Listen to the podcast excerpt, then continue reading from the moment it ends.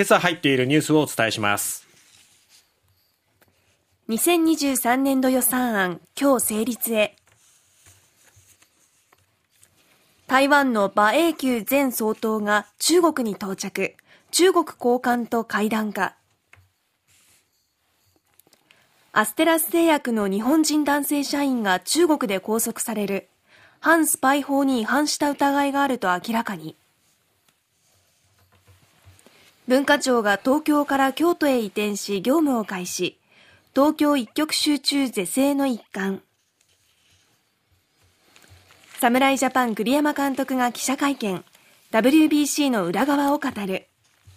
さてまずは予算です。一般会計の歳出総額が過去最大の114兆3812億円となる2023年度予算案が今日国会で成立する見通しです、はい、今日は参議院予算委員会で岸田総理出席のもと予算案の締めくくり質疑と採決が行われ参議院本会議での採決を経て成立する見込みです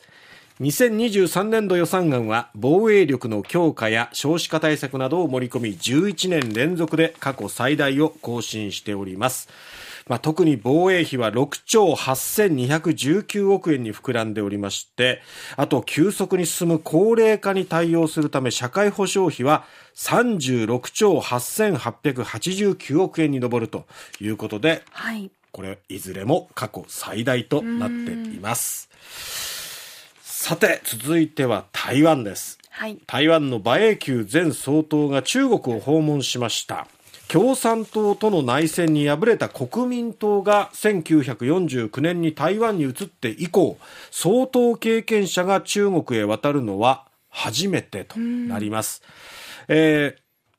馬氏の、えー、事務所は、馬英九氏の事務所は、訪中のその目的、中国を訪れた目的をえー、馬英九氏の先祖の供養と青年の交流としました。えー、学生も引き連れて、えー、中国を訪れているということもあって、ええ、まあその青年の交流というのはそこに当たるかなと思います。12日間で南京、そして武漢、上海などを訪れ、国民党を率いた孫文関連の施設や南京大虐殺記念館など、抗日戦争に関する博物館を参観すると。で、一方で共産党幹部らとの会談は中国次第だというふうにしました。まあ、1949年以来、総統経験者が中国に渡るのは初めてということなんですが、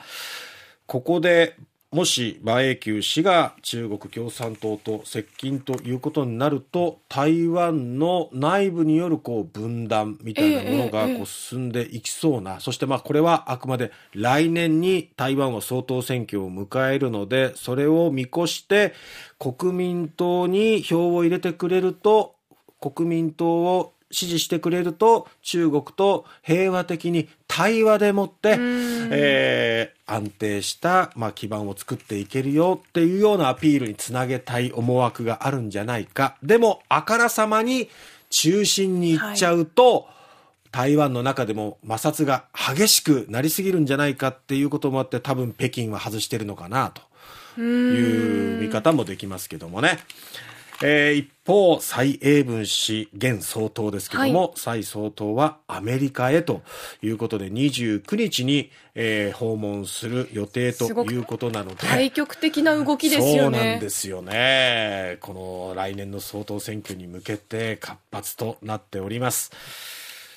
さて、続いて中国ですけれども、はい北京で今月日本の製薬大手アステラス製薬の社員が拘束された事件で中国外務省のモーネー副報道局長は昨日の定例会見でこの社員がスパイ活動に従事した疑いがあると述べました。中国で強まるスパイ活動の取り締まり対象が企業人にも広がっていることを強く印象づけ経済交流を含む日中関係にも影響しそうです。朝日新聞の一面です。ただ、具体的な容疑は何なのか、その事実は明らかにされていません。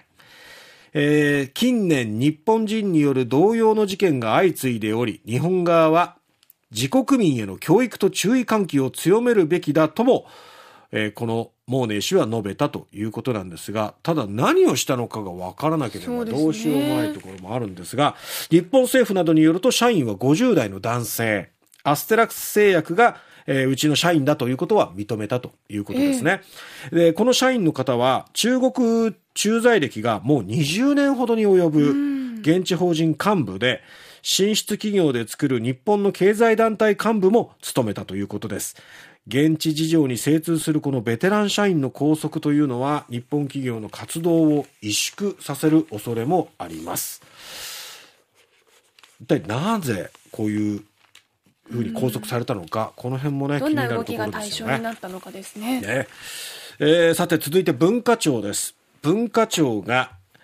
昨日、東京霞が関から京都に移転し、京都府庁の敷地内に整備された新しい庁舎で業務を始めました。読売新聞の一面です。はい、政府が進める東京一極集中是正の一環で、中央省庁の地方移転は明治以来初めてとなります。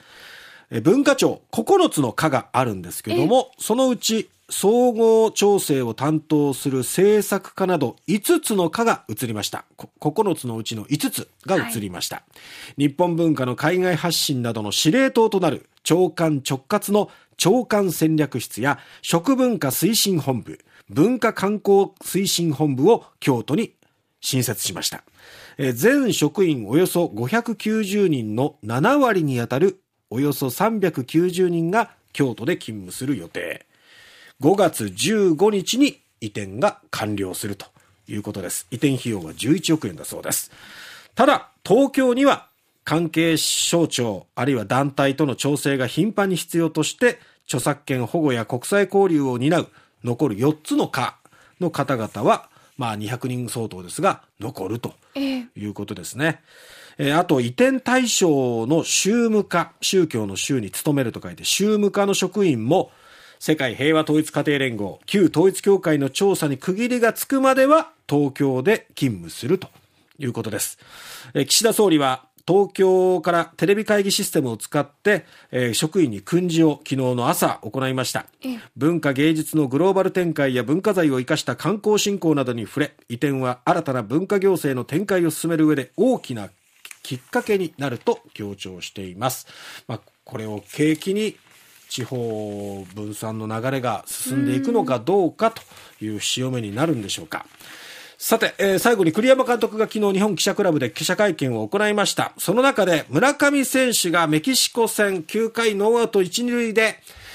代打もあるのか、そんなね、バントをさせるのかとか、なんかいろいろありましたけども、